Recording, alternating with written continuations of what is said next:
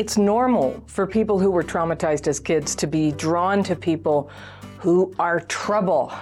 Now, maybe you get kind of a brain fog when you meet someone you feel attracted to, or you rush into relationships, or you gloss over the signs that trying to get together with this person is a really bad idea.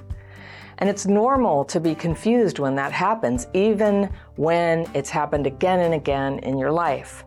It's like your brain shut down when you were making each destructive decisions. I know because I've done it. And the illusion is that this string of unfortunate events just happened to you. When you're in that belief that you didn't choose these problems, they just sort of fell into your life, you're going to feel all the pain that your choices are causing you, but you're not going to be able to see the way out. You're not going to be able to see the true cause. When there's enough trauma and enough heartbreak that's happened to you, the need starts to get even bigger for the next relationship to work out.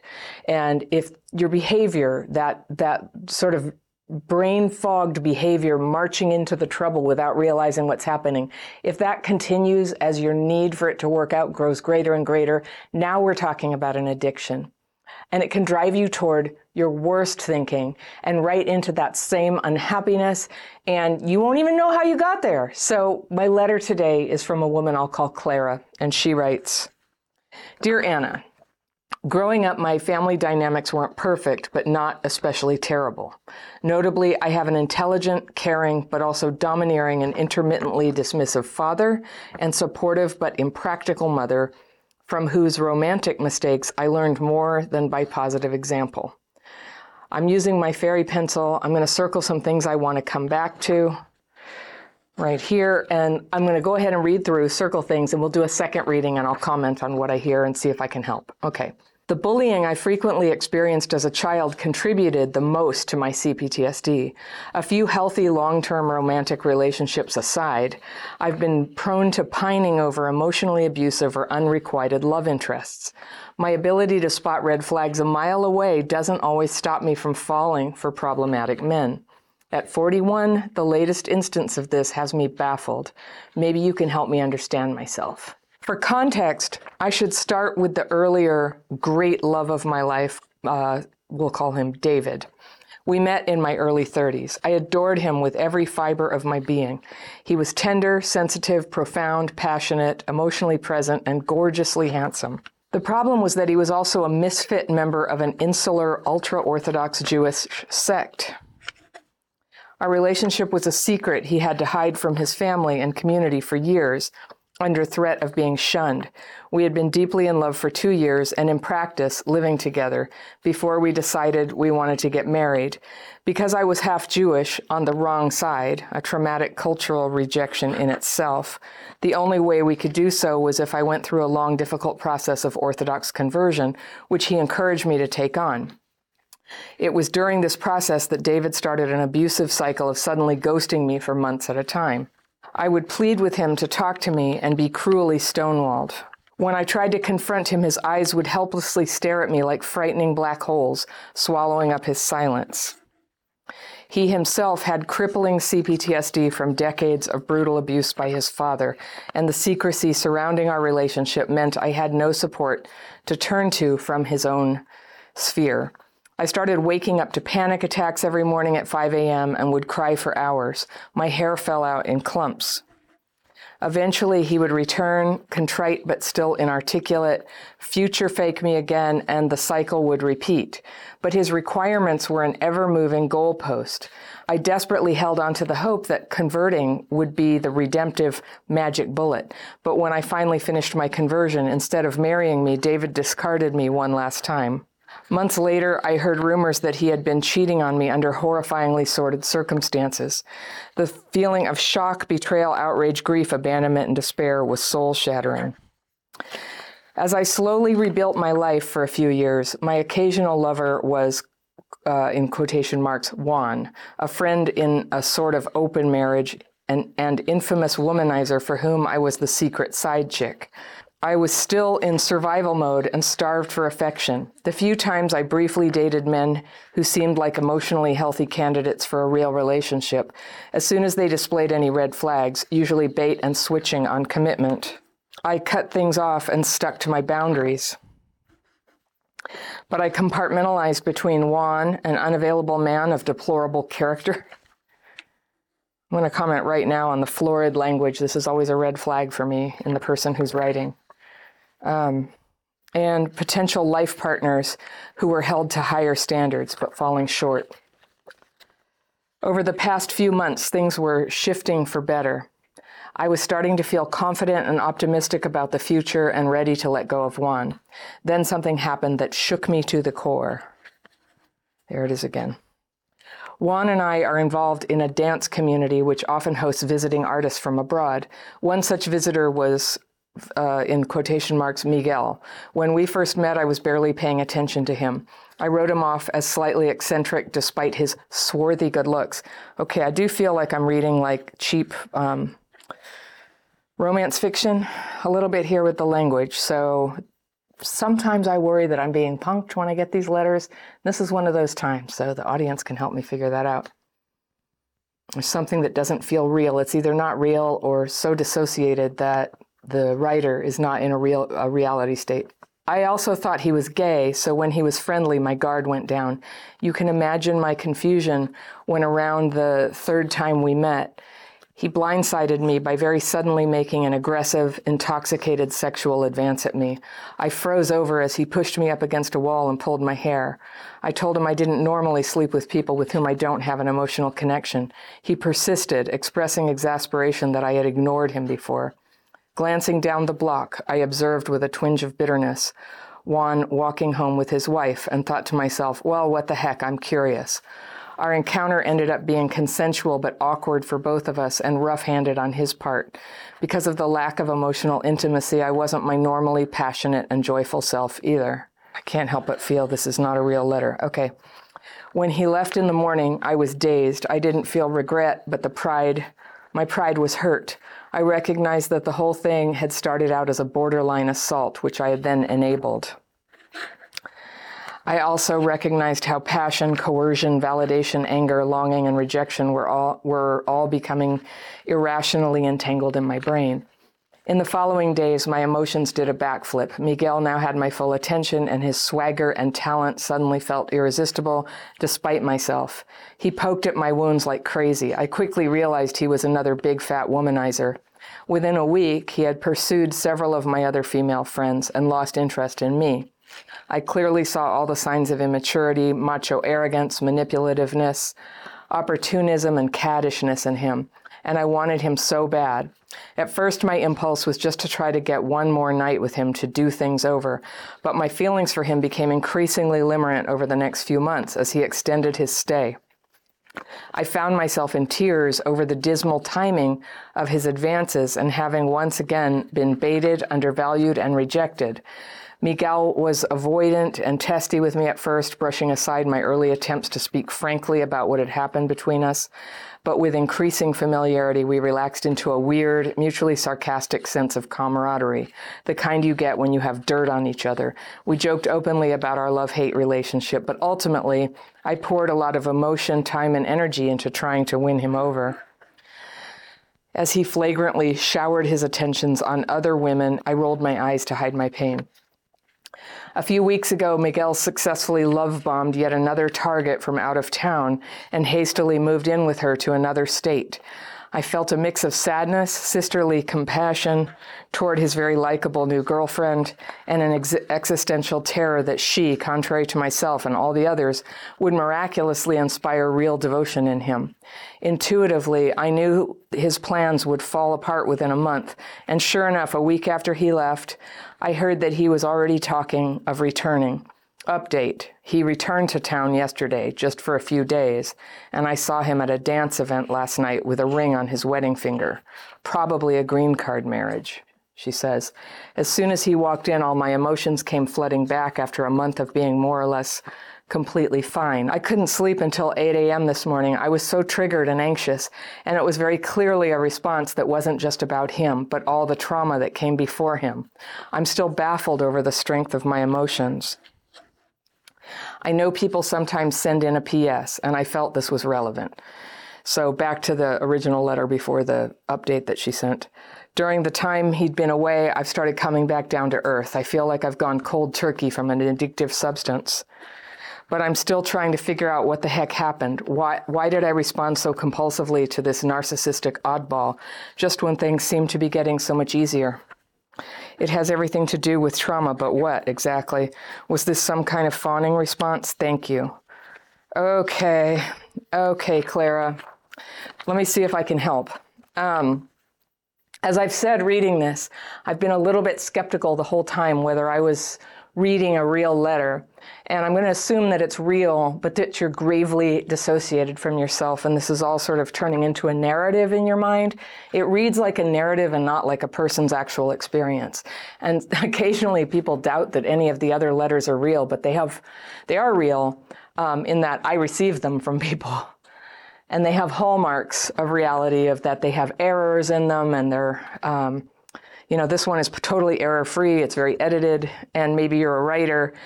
But I would just say the heavy use of adjectives and the florid language. I've seen this before, I've responded to letters before, and I have a red flag when I see florid language around relationships. And I'll tell you what it signals to me um, love addiction. It's love addiction, where things, the actual life experiences get exalted up into this um, very literary narrative about what everything means. And when you just say his swarthy good looks and stuff, that's like, that is a cliche from literature.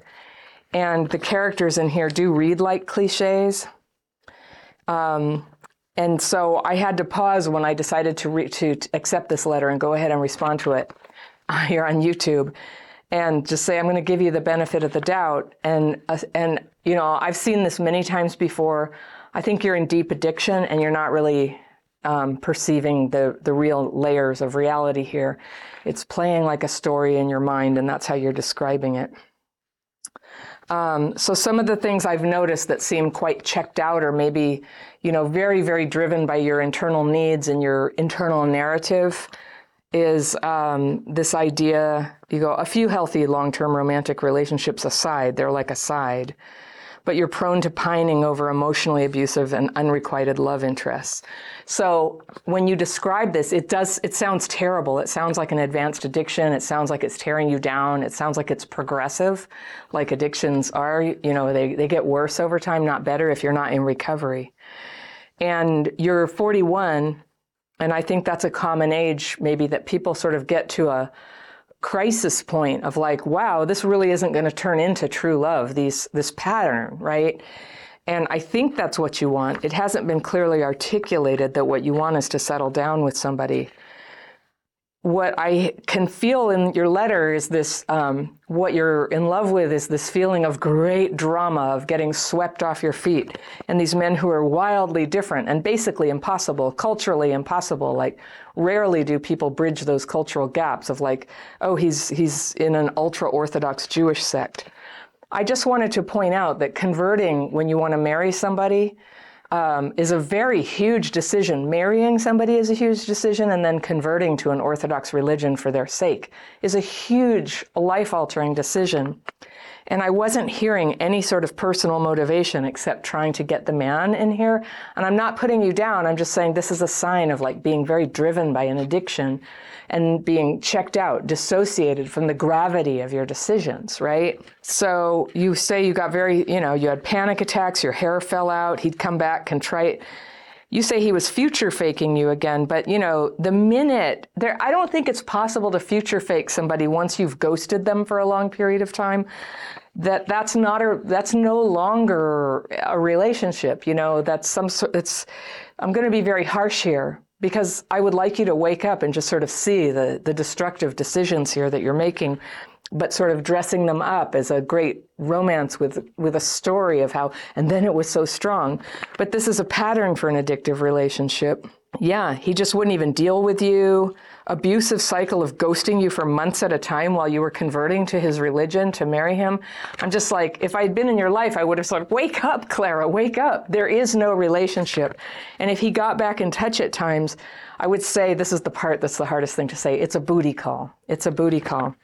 So you were sort of describing him as some sort of pathological person. Perhaps but if you're hooked in and your whole life, you're actually like changing your whole religious beliefs for somebody you consider to be crazy and pathological and a narcissist, I question you. I question you and what drove you to do that.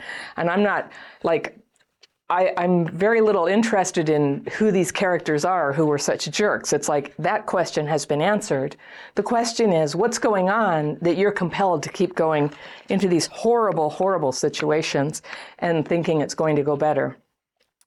So you slowly built, rebuilt your life, and your occasional lover was this guy Juan he was sort of in an open marriage. So, right there, I can tell your life isn't getting back together because when you have an occasional lover who is sort of in an open marriage, then he's sort of cheating on his wife, and you're sort of like, uh, you know, harming another person too and harming a, a family structure.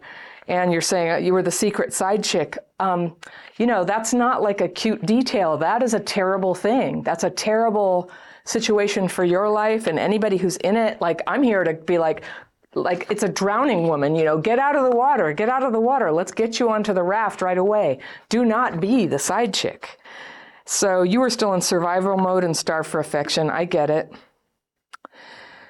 Um, sometimes you briefly dated men who seemed emotionally healthy candidates for a real relationship. As soon as they displayed any red flags, usually bait and switching on commitment.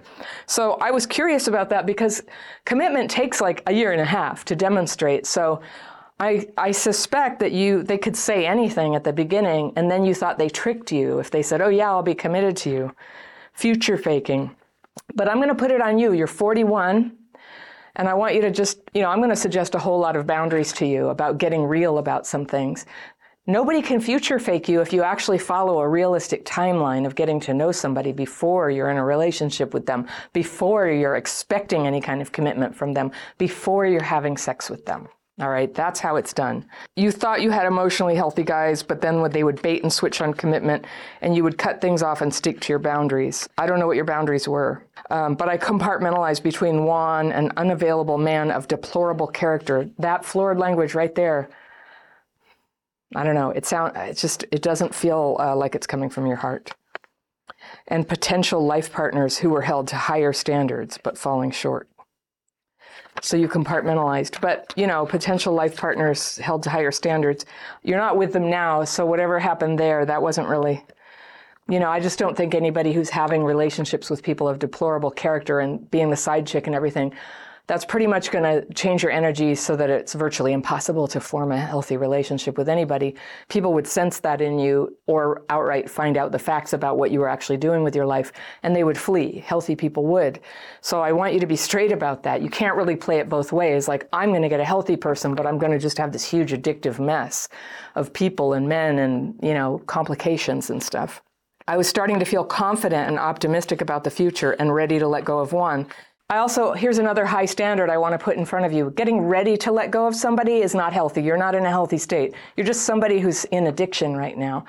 And I'm talking as somebody like I've had um, partners who were addicted to heroin, and they're always saying they're about, and they mean it. They're going to get off tomorrow. They mean it. But it means nothing. The only thing that means anything is when people are off it for a very long time. And so um, the fact that you need somebody who you consider deplorable, you know, that you need somebody in your life for occasional secret hurt other people sex, um, you're in a bad state. That's a very bad spiritual and emotional state right there. And then something happened that shook me to the core. Um, I'm not surprised. So you you're sort of presenting this as I was almost going to leave this terrible way of life, but then something bad happened. I'm like, of course it did when we're engaged in that kind of thing, and again, I speak from my own experience, when you're engaged in destructive sexual and emotional and romantic behavior, addictive behavior, bad things happen in your life, very bad things. I think it's right up there with like hardcore drugs, that it functions as a portal for evil getting into your life. It just does. Really bad things can get into your life when you're behaving this way. And turning the ship, having that exorcism in your life is going to take a very big motion of prayer and willingness to go to any lengths to make a change. It's not just going to come land on you because of a thought that you have. The behavior has to stop. The behavior has to stop. So then you met this other guy and he was aggressive with you. You say it was like an assault, but you got into it with him. Um, so that sounds to me like your addiction progressing to liking uh, stuff that's borderline assault and being drawn in erotically to that, and then the emotional abandonment and the hurt and all of that. Like it's a eroticization of rejection aggression and abandonment. And it's a very, very dangerous eroticization. It can lead to very bad things. And that's why I'm being so stern with you, Claire. I'm being so stern with you. I think you're in danger. You're right up at the red line of things really losing control here. So then you saw Juan going off with his wife. This is like the classic story of an addict. I was getting worse and worse. I was going for harder drugs. I looked back to the, my last addiction fondly, wistfully, you know, um, because of the lack of emotional intimacy in that relationship. You weren't very joyful. No, of course not. When you're driven by addiction, it's freaking miserable. You know, you keep chasing you keep chasing like an emotional and psychic high of like, oh, this is the greatest thing. This is so amazing. And it always, always lets you down. And the way it lets you down is harder and harder every time. It is an addiction. So then he left. You were dazed. You weren't regret. You didn't regret, but your pride was hurt. The whole thing started. Yeah. You were just a bunch of adjectives, fancy language when you use these fancy languages as if it's a story, as if it's a novel, you're dissociating from the story, or you're just messing with me, you know, that this is just fake. This is somebody just testing if I really answer people. yeah, it's weird. I have this uneasy feeling about this letter. So when everybody comments, you can tell me what you think. But we're going to try to stay kind to the letter writer because let's assume it's real. And she's just in a, such a state of dissociation that it's all playing like a novel. It's a depersonalization. In the following days, my emotions did a backflip. I clearly saw the signs of macho arrogance, manipulativeness, opportunism, and I wanted him so bad. So that's what I mean. There it is. At first, you just want one more night to do things over. That is such an addict thought. I just needed one more time. But it got it got worse. It got limerent. Yes. So limerence, limerence doesn't always. Yeah, yeah. It's limerence. But this is more. This is limerence and a, a pretty destructive addiction. This is limerence plus, plus love addiction. I don't know where you draw the line. That's probably a very, you know, even the, the limited number of people who are experts in this. I would just say this is limerence turning quite dark. Relaxed into this thing that was is like a mutually a love hate relationship. Ugh. And then he successfully love bombed yet another target from out of town so what I'm noticing here is you um, see him as having all the power, and he just successfully love bombed you. He successfully love bombed somebody else, and you're failing to see your own agency that you successfully sex bombed him, that you successfully went through a series of people, drawing them into a relationship that wasn't viable. And sure, maybe they wanted it, maybe they loved it, maybe that's what they do, but you have got to see your own agency here, that you will not be involved with people like this if you can begin to be real with yourself, to, ha- to recover that part of yourself that checks out when you're near something like this, like, oh, you know, a dangerous man. You didn't talk about your past, but I'm guessing, you know, there's probably some very uh, lack of boundaries, lack of seeing you as a real person, um, something that led you to idealize these dangerous fellows and and then fantasize that you have no agency over the whole thing, that it's just carrying you away. And I, I can understand the appeal of that fantasy. It takes the pressure off. It's kind of like, I just don't know what's getting here. But you stay in the fantasy that somehow it's going to turn around. And I can just guarantee you there is no good outcome on this path, not with these men, not with these type of men, not with you operating as you are, with, with no agency and sort of putting this grandiose language on everything as if it's really interesting and complicated when it's just, you know, pretty grim. So he went off with some woman, he came back, the other guy had a ring on his finger. You know, all of this, this story from the outside, it's like, yeah, whatever. Whatever, you've got yourself mixed up. Um, you're not the first person I've met of uh, a woman who gets involved with men who are culturally different and they have to act as interpreters for them and sort of you know they there's something about men from another culture when if you're doing that as a pattern there's something going on. There's some trauma wound going on. I think it's totally possible for any of us to fall in love with somebody from another culture but when it's always from another culture hmm, you know what is that and not even the same culture so um, you started coming back down to earth you're saying, I know trauma has something to do with this, and I'm sure it does. But what I want to bring your attention to is regardless of what happened to you, the one thing that matters is that you get real with yourself about what you're experiencing right now, the choices that you're making right now. And I'm just going to, you know, you asked me, right? You're like, is this some kind of fawning response? No, it's a, it's an addict response. It's like a um, it's you know you could I, am sure there's all kinds of elements of fight flight freeze fawn. There's so many um, colors in all of this but it's a kind of madness. It's an it's a obsession with a intoxicating feeling it's an obsession with an intoxicating feeling that is used to escape. That's what an addiction is. And the feeling of when you can't get that feeling, it starts to produce increasing anxiety, a sense of emptiness and depression and you're going to have to find a worthy substitute to be able to withstand the feeling of withdrawal. But withdrawal is coming. You keep trying to do withdrawal, but somebody comes along and you haven't yet reckoned with reality. So here's what I'm going to recommend quite straightforwardly get into recovery. There are 12 step programs for this. There are professionals who treat it, but assuming most people who have addictions like this don't have money because that's what addiction does to your life um, 12 step programs, Sex and Love Addicts Anonymous, uh, and especially for Sex and Love Addicts Anonymous meetings that are for women only, no, not with men. I'll just say, tell you frankly, like going to Sex and Love Addicts Anonymous meetings with, with people who you might be attracted to is a slippery slope. And especially when yeah, the people might be back attracted to you, and you end up with some sort of like voodoo radar of you know pinging each other's addictive buttons. And so, you know, just staying with people where it can be all about recovery and friendship and support and getting real with each other. The two things that I recommend to everybody who's trying to recover from any kind of trauma driven life problem is that you need good tools and you need support.